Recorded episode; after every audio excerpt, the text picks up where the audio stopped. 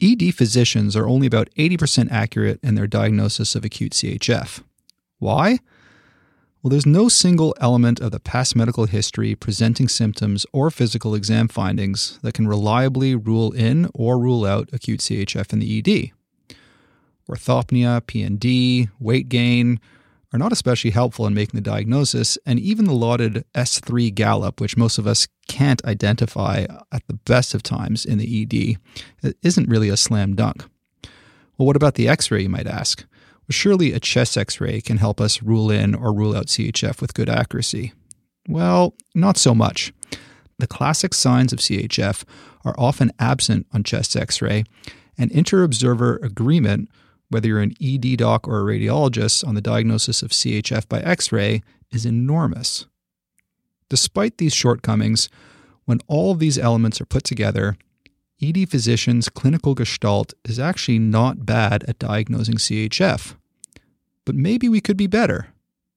Enter BNP. BNP is currently in use in many EDs across North America. But does it improve our diagnostic accuracy above and beyond our clinical gestalt? Does it help us distinguish between that COPDer who comes in and dyspneic, who might be in CHF, but it could also be COPD exacerbation, and we're not really sure. Well, in this Journal Jam podcast, we discuss the clinical utility of BNP in the workup of the dyspneic ED patient while covering most of the world's literature on the topic. We not only ask, does BNP add much beyond physician gestalt, but also, are there a specific subset of patients that BNP might be useful for? Should we abandon BNP as a dichotomous rule in, rule out variable and instead use it as a continuous variable? Or maybe use it like we use lactate in sepsis as a prognostic tool.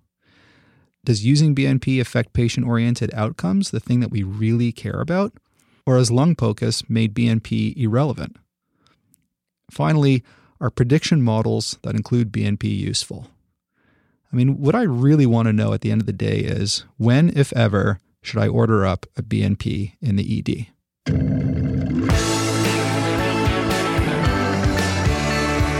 I'm Anton Helman. I'm Justin Morgenstern. And I'm Rory Spiegel. And this is the Journal, Journal Jam, Jam Podcast. Let's jump in with a multi center prospective observational study that started it all from the New England Journal of Medicine in 2002. The one that showed a sensitivity as high as 97% for CHF. Justin, can you tell our listeners a little bit more about the study and what we should take away from it? Yeah, for sure, Anton. So we, we, should note there's, there's a ton of observational data, but this study uh, in the New England Journal of Medicine by Maisel in 2002 was sort of the first big one in the emergency department. And it's a multi-center prospective observational cohort. They had over 1,500 patients who presented to the emergency department with a uh, chief complaint of acute dyspnea. And every single one of the patients had a BNP drawn. Now, uh, we should note right off the top here, there's a couple different ty- types of BNP tests that are used uh, these days. You can get BNP and you can get N terminal pro BNP as well. According to the best meta analysis out there, the two are interchangeable at this point. So we're just going to talk about BNP through, throughout the entire podcast, but we can refer to either one of them. So in the study, every single patient had a BNP drawn, and the treating emergency physician wrote down what they thought the probability of CHF was before that BNP test came back. And the final diagnosis they were looking at was just the diagnosis of CHF, which is a little bit tricky. And we'll talk about this a little bit more, but they used two different cardiologists looking at all sorts of data 30 days later, including echoes, uh, including clinical data, but they were blinded to the BNP. And it's probably worth pausing uh, before we get to the results here and just talk a little bit about that because a lot of the data here is going to hinge on this the gold standard of CHF. Yeah, I think that's a great point because the concept here is we're going to be comparing it to this gold standard that's very similar from trial to trial. And what it ends up being is these two cardiologists looking at the the entirety of the clinical data and deciding whether the patient had CHF or not. And and this study kind of highlights the problems with that um, nicely because if you look the cardiologist disagreed with the emergency physician's initial diagnosis about 14% of the time. And because we used the cardiologist as the gold standard, that meant the emergency physician was wrong. But they actually disagreed with each other 11% of the time. And so it does call into question the true relevance of this gold standard. Yeah, absolutely. So on the very first day, emergency physicians were 14, only missed 14% of these diagnoses using that gold standard. And 30 days later, the cardiologists were still wrong 11% of the time. To me, that says the emergency docs were incredibly accurate on day one. Wow, well, that's good to know that ED docs are pretty much as good as cardiologists at diagnosing acute CHF with half the amount of data that they get once the patient's been admitted with their echoes and all their other tests. And we should be better at because we're really the ones who see them in the acute phase of their illness, right?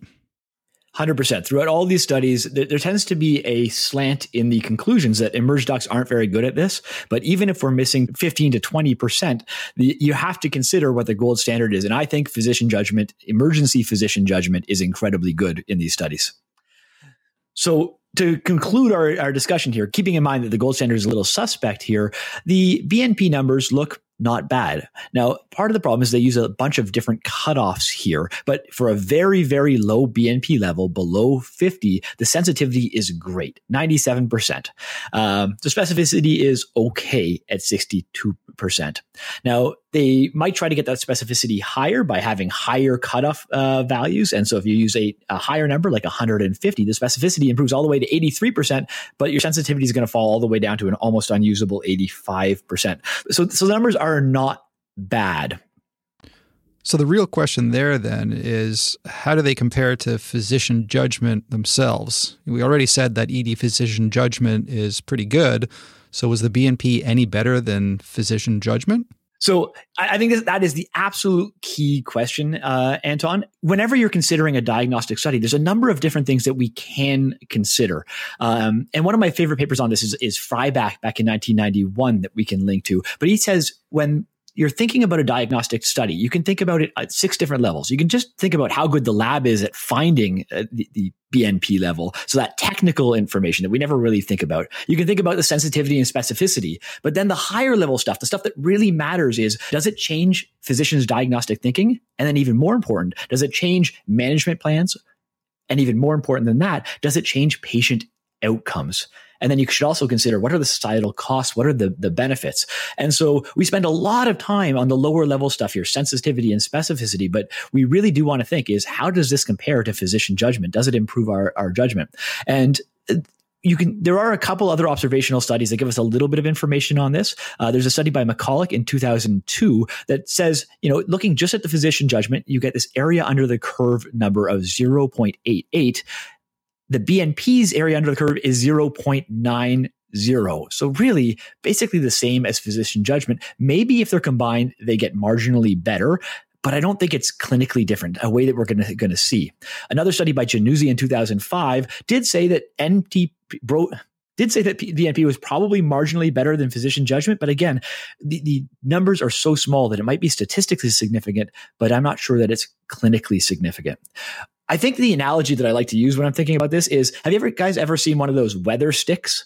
You know, we have a, a, rock on the end of a stick and you stick it outside your your house and if it casts a shadow, it's sunny outside and if it's wet, it's rainy outside. I don't that test is actually really good. It's a fantastic test. It'll tell you whether it's rainy or whether it's sunny, but I don't need that test because I'm already looking outside and I know whether it's rainy or sunny. Right, exactly. So, I mean, to put this in like just a, a, clinical term, when the patient comes, gets wheeled in by the EMS and they're dead upright on the stretcher, they have rales up to their apices, their legs are swollen, they're coughing up pink frothy sputum. I don't need a test to tell me that they're in CHF. Um, likewise, when the patient comes in and they're wheezing and they have a history of asthma and they have a prolonged expiratory phase, again, I don't need a test to tell me they don't have CHF. But there's a whole bunch of patients in the middle that we're not exactly sure. And that's the kind of patient patients that we want some form of a test to help us make a clinical decision. And it's in that cohort of patients that we want to know if whether the BNP is actually helpful. So yeah, that, that's absolutely true. And when you just come back to the study that we've been talking about, they used cutoffs of 20 and 80%, meaning that if the physician thought it was 80% likely or more of CHF, that was rule in. And if it was less than 20%, that was rule out. Those numbers really don't make sense to me. If I tell you that I think that I'm 80% sure that a patient has CHF, that's not really ruling in. If I had been doing this study, I would have used cutoffs that were much higher, maybe 95% for ruling in and 5% for ruling out So this kind of transitioned perfectly into the McCullough reanalysis of the Maisel study, where they actually looked at the risk stratification by the emergency physicians and looked at when they thought they were sure, so 95% sure that it was CHF, or they were 95% sure that it wasn't CHF, and, and looked at how they performed and compared to the BNP in those kind of categories. And so when the emergency physician was sure it wasn't CHF, so they said there was a f- less than a 5% chance that this patient had CHF, they were incredibly accurate, 92% accurate. Similarly, when the physician was sure the diagnosis was CHF or 95% sure, they were correct 95% of the time. And it's only in that intermediate group the, between the, the, the patients where the emergency physician is sure that we hope that the BNP will help out. And in this cohort, the BNP didn't really perform that accurately.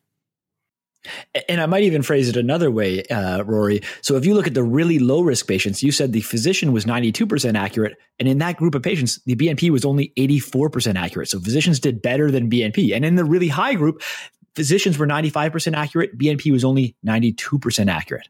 So when you go, and then when you go into that in between group, the ones we really need help uh, on, yeah, BNP was a little bit better than us maybe, but it was only 74% accurate. That, that's just not usable. Right. So when we're sure, we perform better than the BNP, and when we're unsure, the BNP is unhelpful. So what this study nicely illustrates is the concept of spectrum bias. The BNP, as we said, performs admirably in patients who are clinically obvious, but these are the patients that offer no diagnostic difficulty to us. We essentially do not require diagnostic assistance in these kind of patients.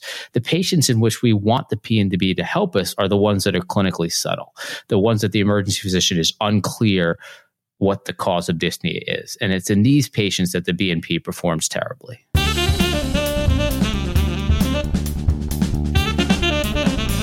Here comes the EBM bomb. Hi, it's Anton Nickling again with another EBM bomb. Today, we're going to be covering spectrum bias. Spectrum bias, or case mix bias, is the inherent variability when performing a diagnostic test in different clinical scenarios.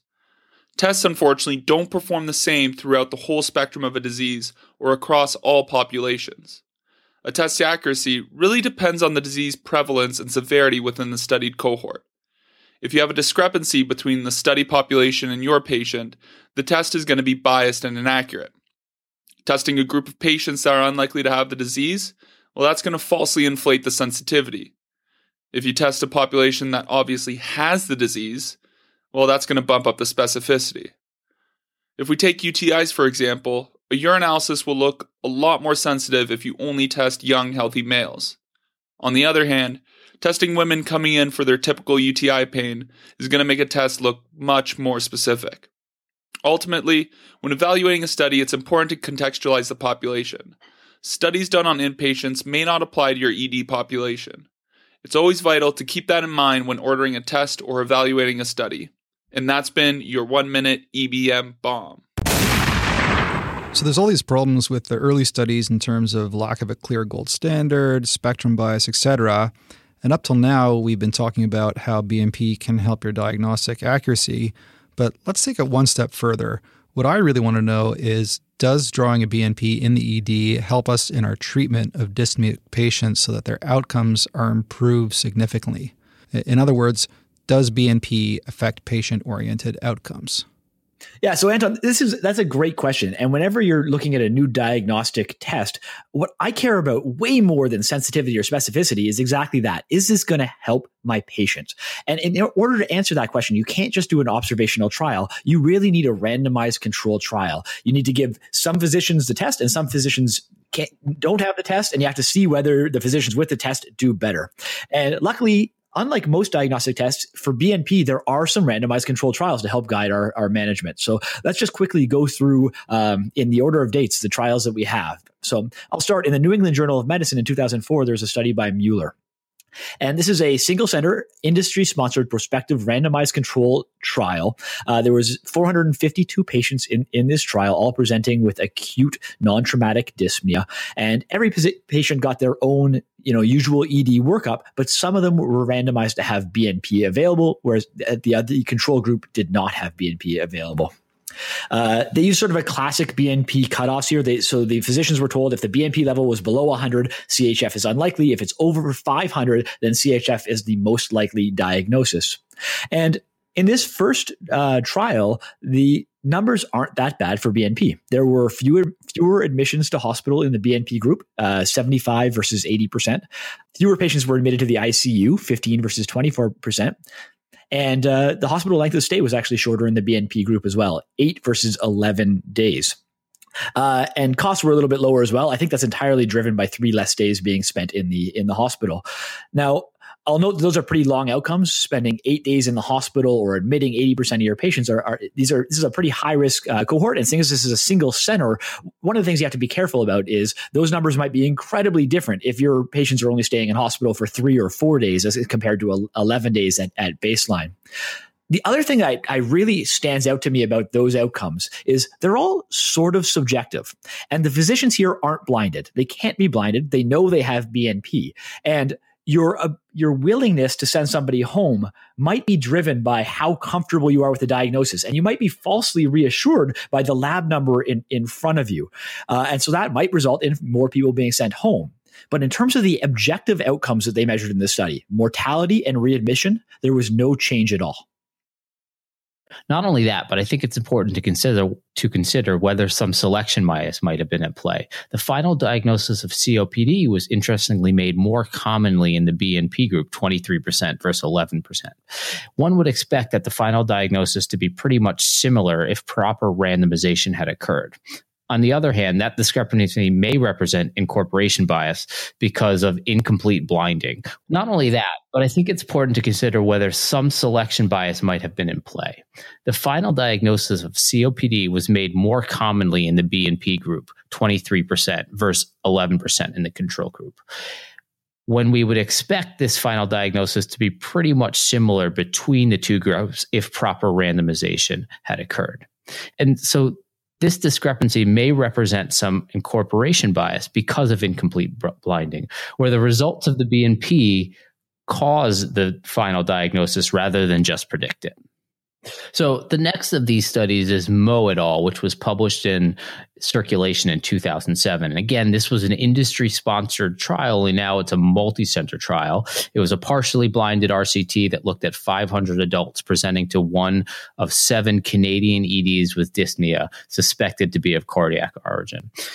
And the BNP again was collected on all these patients, and CHF was considered ruled out if the BNP level was under 300 and ruled in with a level greater than 450 for patients under 50 year old and for patients over 50 year old a level greater than 900 so you can already see things are getting far more complicated.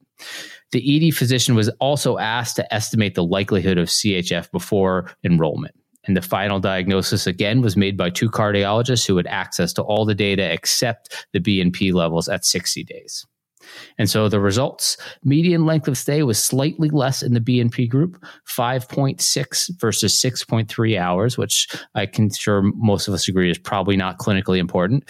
And readmissions were less in the BNP group, 13% versus 20%, though that was not statistically significant. The total medical cost was also reduced in the BNP group in $5,180 versus, six, versus a little more than $6,000. And again, there was no statistically significant difference in mortality. And in this case, there was no difference in initial hospitalization, hospital length of stay, or ICU admissions. So there was a marginal improvement in accuracy with an area under the curve of 0.83 versus 0.9 with the addition of BNP over physician's result, although BNP alone was really not any better than clinical judgment. So what I'm hearing, Rory, is that again, there's, there's a few positive outcomes here, but some of them are different. So the initial trial said that hospital length of stay was better, but now it's not. And the initial study said the admission rate was better, and this one says it's not.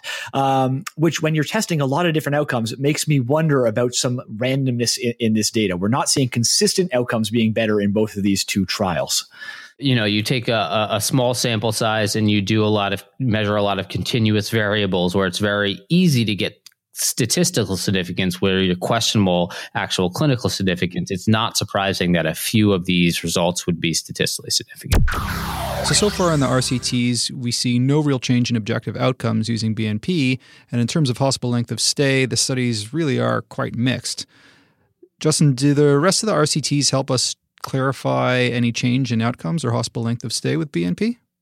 So I, I, think those are probably the two most positive RCTs that that we'll see, Anton. Let's just run through the rest of them. So the next one we have is Rutten. Uh, it's in the American Heart Journal in 2008. This is another RCT at a single center this time. Uh, 477 patients presenting with acute dyspnea.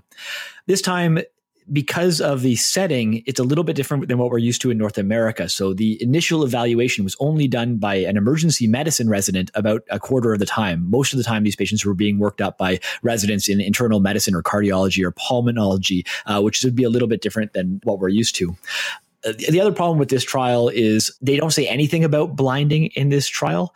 Uh, and it's also not clear how the final diagnosis was made in this trial. I think it's just whatever the final diagnosis was written on the on the chart. Uh, but otherwise, again, patients were randomized to either have the BNP level available or to not have it available. So in this study, there was a shorter length of hospital stay again, two versus four days, and that was statistically significant, but there were no other statistical differences. So the costs were the same between the two groups. There was the same uh, admission rate, there was the same length of ED stay, uh, and there was no change in mortality or readmission. So the next RCT we have here is Schneider et al. and published in Annals of Internal Medicine in 2009. And again, this was an RCT out of two Australian emergency departments and included 612 patients over 40 years old presenting with severe dyspnea. And all patients again had a BNP drawn but only in the intervention group were the emergency physicians allowed to see the results of the BNP. And the final diagnosis of CHF was made in 45% of the patients, and 85% were admitted to the hospital. So, again, a sick group of patients. The physicians were advised that a BNP level under 100 made the diagnosis of heart failure fairly unlikely, whereas a BNP level over 500 made heart failure likely. The final diagnosis again was based on two clinicians, at least one cardiologist, with all the clinical data except the BNP. And again, they had moderate agreement with only a kappa score of 0.79. And so in this study, there was no difference between the groups in any outcomes. Admission rates were the same, length of stays were the same. There was no changes in therapies that were used in each group, and mortality and readmissions were identical between the two groups. Yeah, so a completely negative study, which sounds very much like our next study, which is by Singer et al. in Circulation uh, Heart Failure in 2009. And this is another industry sponsored trial, multi centered. It's a non blinded, randomized controlled trial with 385 adult patients presenting to the emergency department with signs or symptoms of acute CHF. They all sound fairly similar. This one was a little bit funny in that they excluded you right off the bat if you had a BNP less than 100, uh, which probably isn't ideal. You probably shouldn't be using the test that you're studying as one of the exclusion criteria in, in a trial. It's hard to extrapolate that data later. But anyway, sick group of patients, 88% of patients were admitted to hospital. Uh, this was not just a single BNP test. So in the intervention group, you had a BNP measured at baseline and then again at three, six, nine, and 12 hours, and then daily until you were discharged from the hospital. The control group was supposed to have no BNP testing, but actually they let the physicians order a BNP uh, if they wanted to at their own discretion, uh, which again is probably not perfect. Uh, and the primary outcome they were looking at here was the hospital length of stay. And once again, this trial shows no differences uh, at all between the two groups. Admission rates were exactly the same. Hospital length of stay was the same. Mortality was the same. Return visits were the same. The use of CHF medications were the same. It was all the same. Now, as I mentioned going through, there are some problems with the study. It was not blinded. And the big problem here is that about half the patients in the control group, they did have a, a BNP drawn. Uh, they didn't have the multiple BNPs drawn, but they did at least have one BNP drawn. So I'm not that surprised there's no difference between the groups, but it's this, another negative trial. And so the last of our randomized trials is al. And it, it possibly has the best name ever called BNP Forever with a four. Um, and it was published in uh, Acute Cardiovascular Care in 2012. And another prospective trial looking at two centers. And they took a convenient sample of 470 patients presenting to the emergency department during daytime hours with the complaint of dyspnea. All the patients had a BNP drawn, but the physicians were blinded in the control group. Before the BNP results were reported, Again, the physicians were asked to make a diagnosis of either heart failure or not heart failure. The interesting part about this paper is there was no primary outcome that was explicitly stated, um, so that always makes you question the results. The gold standard also was not explicitly stated, but it sounds like they just used the discharge diagnosis as their gold standard. And again, there was no difference in the rate of hospital admission, no difference in hospital length of stay. More patients left the hospital with the diagnosis of heart failure in the BNP group than in the control group. But without a clear gold standard, it's impossible to know what that really means. And no change in two year mortality.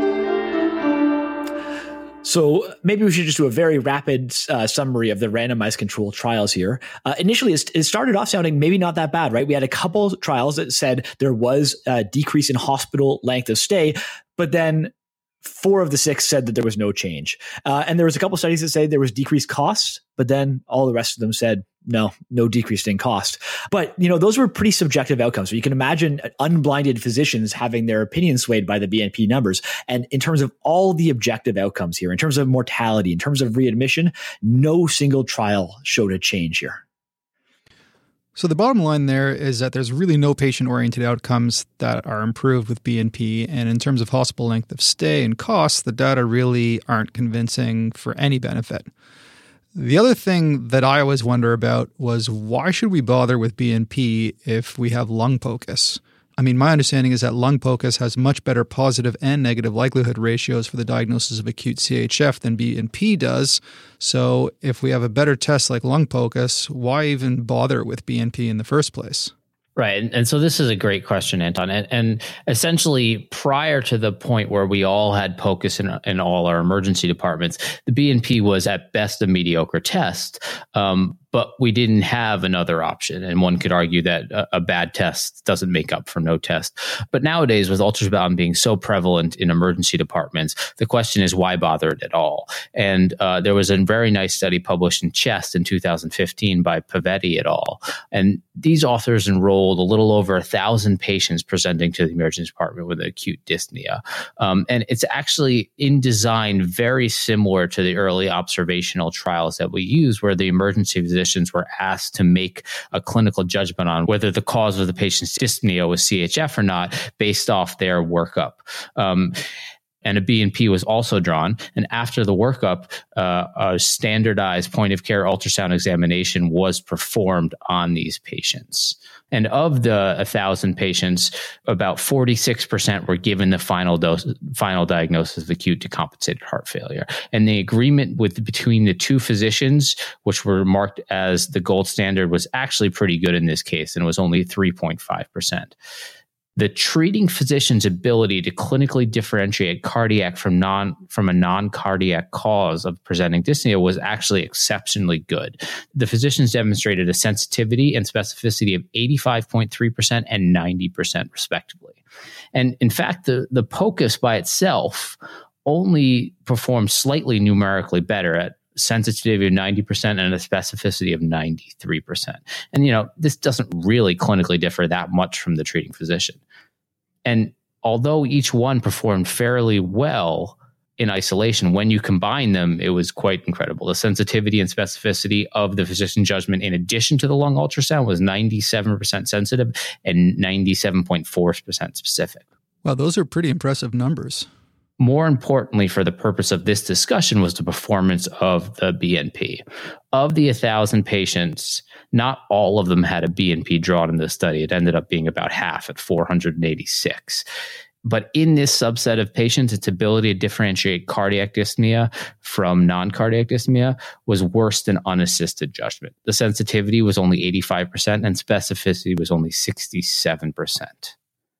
Yeah, so I think those numbers are very uh, telling. They go very well. The numbers that I pulled were from a systematic review and meta analysis by Martindale in 2016. And lumping together a lot of these observational uh, trials, they say overall BNP has a positive likelihood ratio of 2.2 and a negative likelihood ratio of 0.11. And looking at just B lines, nothing else on ultrasound, I think you could probably get better than this. They see positive likelihood ratios of 7.4 and a negative likelihood ratio of 0.16. So just on the face value, numbers alone, POCUS does look uh, better than BNP.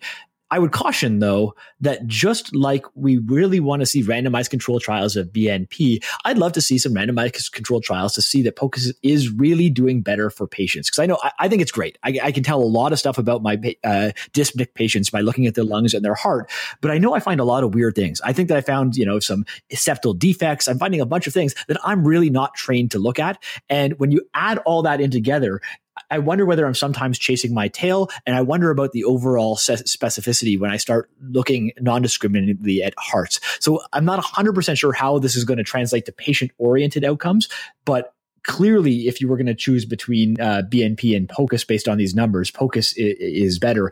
And we have to remember all the randomized controlled trials compared BNP to physician judgment without POCUS. These were all done before the era of POCUS. So I imagine if you compared BNP to the new physician judgment, physician judgment plus POCUS, uh, BNP would look even worse.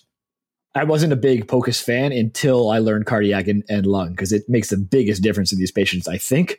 But how often do I end up doing a, a CT or ordering a formal echo that I may not have done five years ago? Uh, I'm not sure. Yeah, no, that's a great point, Justin. And there actually is a randomized trial by Laursen et al. Um, published in Lancet Respiratory Medicine in 2014, where uh, patients presenting to the emergency department with dyspnea were randomized to the workup by the emergency physician or the workup by the emergency physician plus a point of care ultrasound evaluation done by a single eager POCUS enthusiast. And what they found was yes, the patients in the group randomized to receive the ultrasound uh, evaluation had their diagnosis made earlier and more correctly. But they actually found they also received far more downstream testing, which is exactly getting to your point. So I think, yes, this is something we do have to test more and, and more randomized trials need to be done because we have to understand what our threshold is to actually use ultrasonography to answer these questions. I think the way I use it now is in a patient where I have a question that I need to answer. So rather than applying it to everyone's chest who comes in with dyspnea, but in that group of patients where I'm not sure what the cause of their dyspnea is, just in the group where we said we'd like the BNP to help us, but it doesn't, it's that subset of patients that I put the ultrasound on to see if I can differentiate this from a, a non cardiac cause of their shortness of breath. Yeah, me too. I mean, anecdotally, in exactly those patients you're talking about, the ones who come in dyspneic and they're not exactly fitting into CHF nor COPD, not really pneumonia or a PE, a two second look with POCUS has helped me pick up many pericardial effusions that I for sure would have missed otherwise.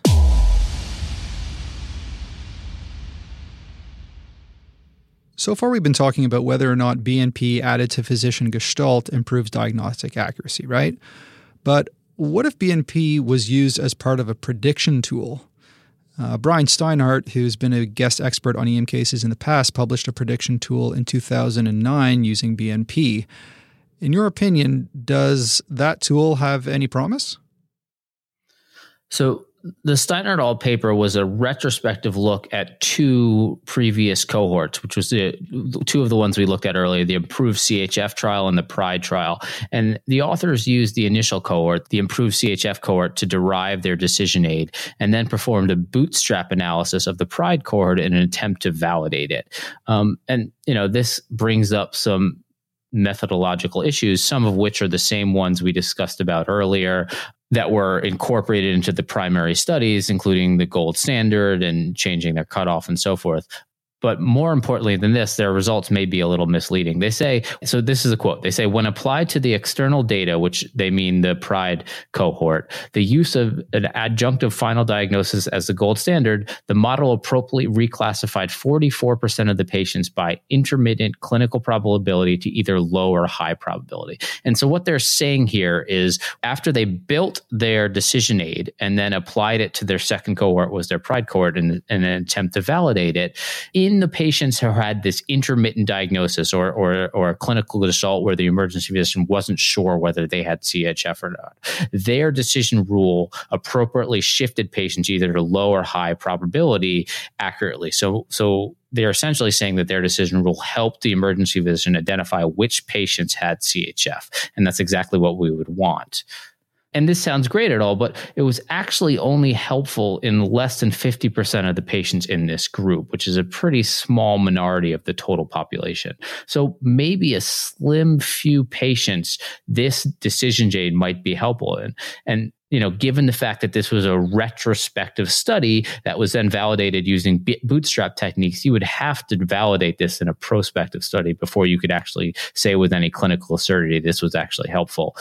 And more importantly, like we said before, we now have ultrasound where we can just put the probe on the patient's chest and get our answer immediately. Yeah, I think maybe the most important thing here is that I'm just not sure about the exact number. So, of those patients that they shifted, there were false positives and f- false negatives. Uh, and what were they? Did we classify a patient who actually had a P, uh, PE as having CHF? Is that one of the false positives? That, that could be a big, uh, big problem. I don't think we have enough clinical data here to be uh, sure of, of the rule. Could this work in the future? Maybe. So, after the 2009 Steinhart study that we've been talking about, there was a prospective validation RCT in 2017 called the GASP AIR decision tool study, which looked at intermediate probability patients, those that the physician thought had between a 20 and 80% pretest probability of acute heart failure based on their history, physical, and chest x ray. And they used a model that incorporated BNP as a continuous variable. Now, while the standalone model looked promising to improve diagnostic accuracy, redirecting almost half of the patients to rule in or rule out CHF, when put to the test in the ED with physicians actually using it on shift, the GASP AIR decision tool did not show improved accuracy or patient outcomes. We'll have a separate short podcast with Dr. Steinhart, the lead author of the Gaspare decision tool, where he'll explain some of the challenges of this kind of research and give a BNP researcher's perspective on the value of BNP.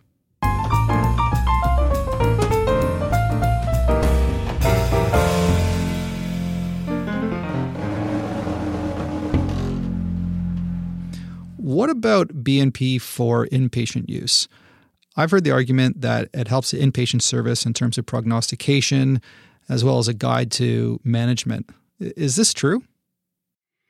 So, I mean, we've all heard that as a, a reason for us to help our inpatient colleagues. Um, I, I the, the first few randomized control control trials we looked at, I think almost disproved that, showing that it doesn't really help with hospital length of stay or admissions or so forth. Um, but there was a recent study kind of disproving it more, and this is by Steinert et al. It was published in Circulation this year, and and it's a slightly complex methodology, which I'll, I'll try to explain as simply as possible. The authors randomized patients admitted to the hospital with acute exacerbations of heart failure. So these patients had heart failure already, and they basically took them through their stabilization phase. And the decision to discharge the patients was guided by the BNP or by physician gestalt. And so the patients were enrolled after admission, but did not undergo randomization until they had sustained clinical stability. And this was defined as they had reached their target weight or their stable serum levels of creatinine or their symptoms improved, essentially. And all patients at that point underwent randomization at admission, the patients had a BNP level drawn, and a second level was drawn at this point of clinical stability. The clinicians were blinded to this value, and only after randomization were these BNP levels made available to the physicians or the patients were randomized to the BNP group. So for patients with a 30% reduction in admission BNP at the point of clinical stability, discharge was recommended. Patients who did not achieve 30% reduction entered a predefined algorithm consisting of several treatment steps to drop their BNP under this 30% reduction. In the conventional arm, discharge and follow up were determined by the treating physicians. And so they enrolled 411 patients, and the blinded BNP levels at admission and following randomization were similar between the two groups 63% and 64% achieved this desired 30% reduction in BNP levels. Not surprisingly, once the physicians in the BNP group were made aware of the BNP levels, and given a protocol to reduce these levels, they were far more effective at achieving this desired 30% reduction. 80% of the patients in the BNP arm had a reduction in BNP versus only 64% in the control group. But you know, that is really just a surrogate outcome. And what we really care about, did this actually help the patients in any way? So the interesting thing we see is there was no difference in the number of days from admission to randomization in the two groups. Both had five days, nor there was there from randomization to discharge, which is about three days in both groups. All cause mortality and readmissions within 180 days was 36% in each group. So essentially identical.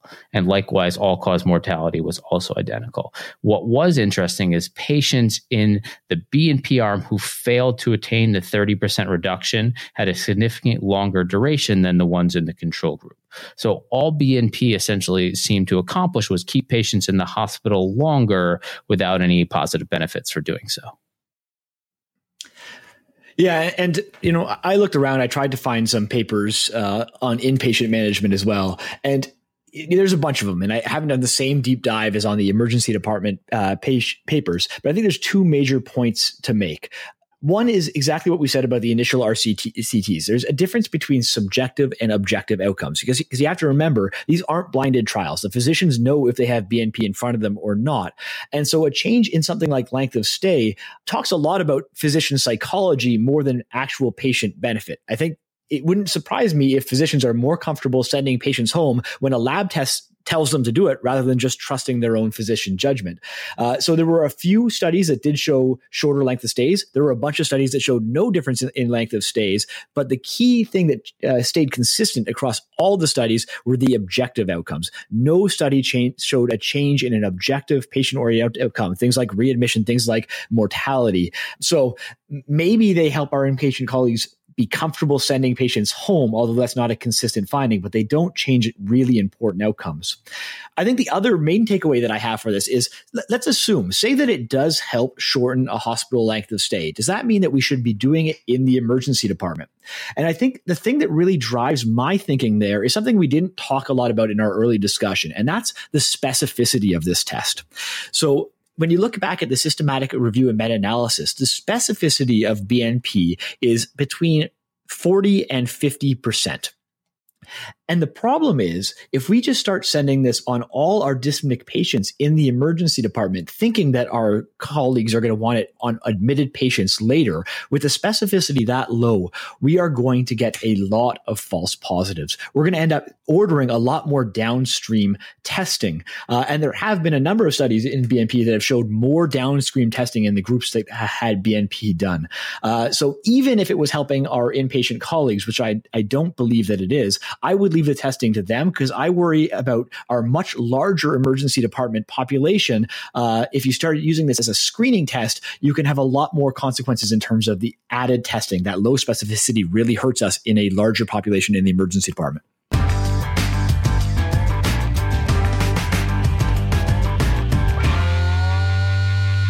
Yeah, you know, Justin, uh, you know, at the end of every evidence based medicine session, people always want to know what the bottom line is. And based on the literature we have for BNP, how sure can you be that we have a bottom line to tell EM cases listeners? So, Anton, anytime that you're looking at an evidence based medicine question, the, the biggest question that I have is what is the quality of the studies that that I'm looking at? And I've learned a lot from Dr. Andrew Worster, and he's taught me that the answer to everything in evidence-based medicine is always it all depends. And so our our bottom line here, how sure we can be, is going to depend a lot on some of the a, a, lot on some of the biases and weaknesses of these studies on how sure we can be. So let, I'm just uh, quickly go through a few of the things that we already talked about. So one of the biggest things for me looking at this uh, this one of the biggest things for me looking at these trials is just the lack of a gold standard for CHF. We rely on a cardiologist's opinion, uh, but cardiologists disagree with each other all the time. And as we said at the top, you know, if you look at the emergency physician judgment on day one, it's almost as good as cardiologists one to two months uh, later. So all of our uh, studies here are going to be a little bit on shaky ground because there is not a single gold standard. I think the next concept is spectrum bias, and we see that the BNP is is extraordinarily um, fragile and extraordinarily vulnerable to spectrum bias, and, and and this is the sense that in the patients that are clinically obvious, the BNP performed quite well, but in the patients that were not clinically obvious and were subtle and, and created a, a, diagnostic dilemma for the emergency physician, are the patients that the BNP performed terribly in. Another methodological issue is just the different cutoffs that were used. And that's that's both a practical issue. If you were trying to use this in practice right now, what cutoff would you use? And, and I don't know. But there's also a methodologic issue that a lot of these studies gathered the data and then retrospectively decided what the best cutoff would be. And anytime that you're retrospectively fitting numbers to your data, it's going to look better. You're fitting the numbers to your your uh, data, and so I don't think I think the numbers that we see here are probably better than what you would see in the real world. And, and, so the next concept is the, the poor specificity the BNP has when we're using it as a screening test. So in order to get an acceptable sensitivity, we have to drop our level so low that the specificity becomes quite poor. And that has a number of problems. One, these studies were looking at a population that a large amount of them actually had CHF or the disease in question. And so you don't see the true vulnerabilities or the true dangers of a low specificity test. If we were to use this as a screening test, then all shortness of breath patients presenting to the emergency department with a specificity that low, it was sure to increase testing. Another issue, especially in the randomized controlled trials, is a lack of blinding. And we talked about this a lot in terms of the subjective outcomes. When clinicians know the tests that they're using, that could impact their decisions. And, and so that lack of blinding may explain the results we're seeing rather than BNP explaining the results we're seeing. A, a lack of blinding could also explain differences in diagnosis at the end of the trial, uh, in that BNP ends up causing the diagnosis of CHF rather than predicting it from the beginning. Right. And and I think probably the most important thing here is the concept that when you have clinical uncertainty, you want to use a test that gives you the answer accurately. And in this case, BNP is only marginally helpful, but we have a far better test now, and that's POCUS. So, bottom line, Rory, is it sounds like there are a number of methodological is- issues here in the end, I'd be a lot more concerned and spend a lot more time talking about these methods if the trials had shown that BNP was fantastic. But when the trials show that BNP doesn't help and there's a bunch of methodological issues should probably bias these trials in favor of BNP. I think that makes me a lot more comfortable in my conclusion that BNP is not going to be helpful for us. Right, exactly. These were the optimal performance of BNP given all the methodological issues. And even then, it was mediocre at best. Well, I think we're ready now to talk about our kind of bottom lines and how this journal gem will change our practices. So, my bottom line, taking all the literature together, is that because the use of BNP has never really been shown definitively to improve diagnostic accuracy or patient oriented outcomes, there's really very little role for BNP at present. But my hope is that in the future, with further RCTs that overcome some of the methodological challenges we've been talking about, that BNP could be used in combination with POCUS uh, to help me with this difficult diagnosis. I'll admit that before this journal jam, I was ordering the occasional BNP for the inpatient services benefit, but I think now I'll stop doing that as well. Yeah, when assessing the utility of any diagnostic test, it's important to ask not how it functions in a vacuum, but what does it add to my unstructured clinical judgment. In the case of BNP, the answer is very little. It's essentially a test with mediocre test characteristics at best. And that's when the studies use a questionable gold standard and a retrospective cutoff to identify optimal diagnostic performance. But when you examine its performance in patients that present a diagnostic conundrum, the test characteristics are unusable. More importantly, we have a better test. With the ubiquitous use of bedside ultrasound, we now have a test that can differentiate pulmonary edema from other causes of dyspnea with almost perfect diagnostic accuracy. At best, BNP informs us what we already know, and at worst, it's misleading. Yeah, absolutely, Rory. I agree with everything you say. Uh, to date, BNP has not been available in any emergency department where I've worked. And after reviewing this literature, I think that's probably a good thing. You know, there's a lot of issues with try, trying to determine the exact sensitivity and specificity here, but I'm not sure that that matters.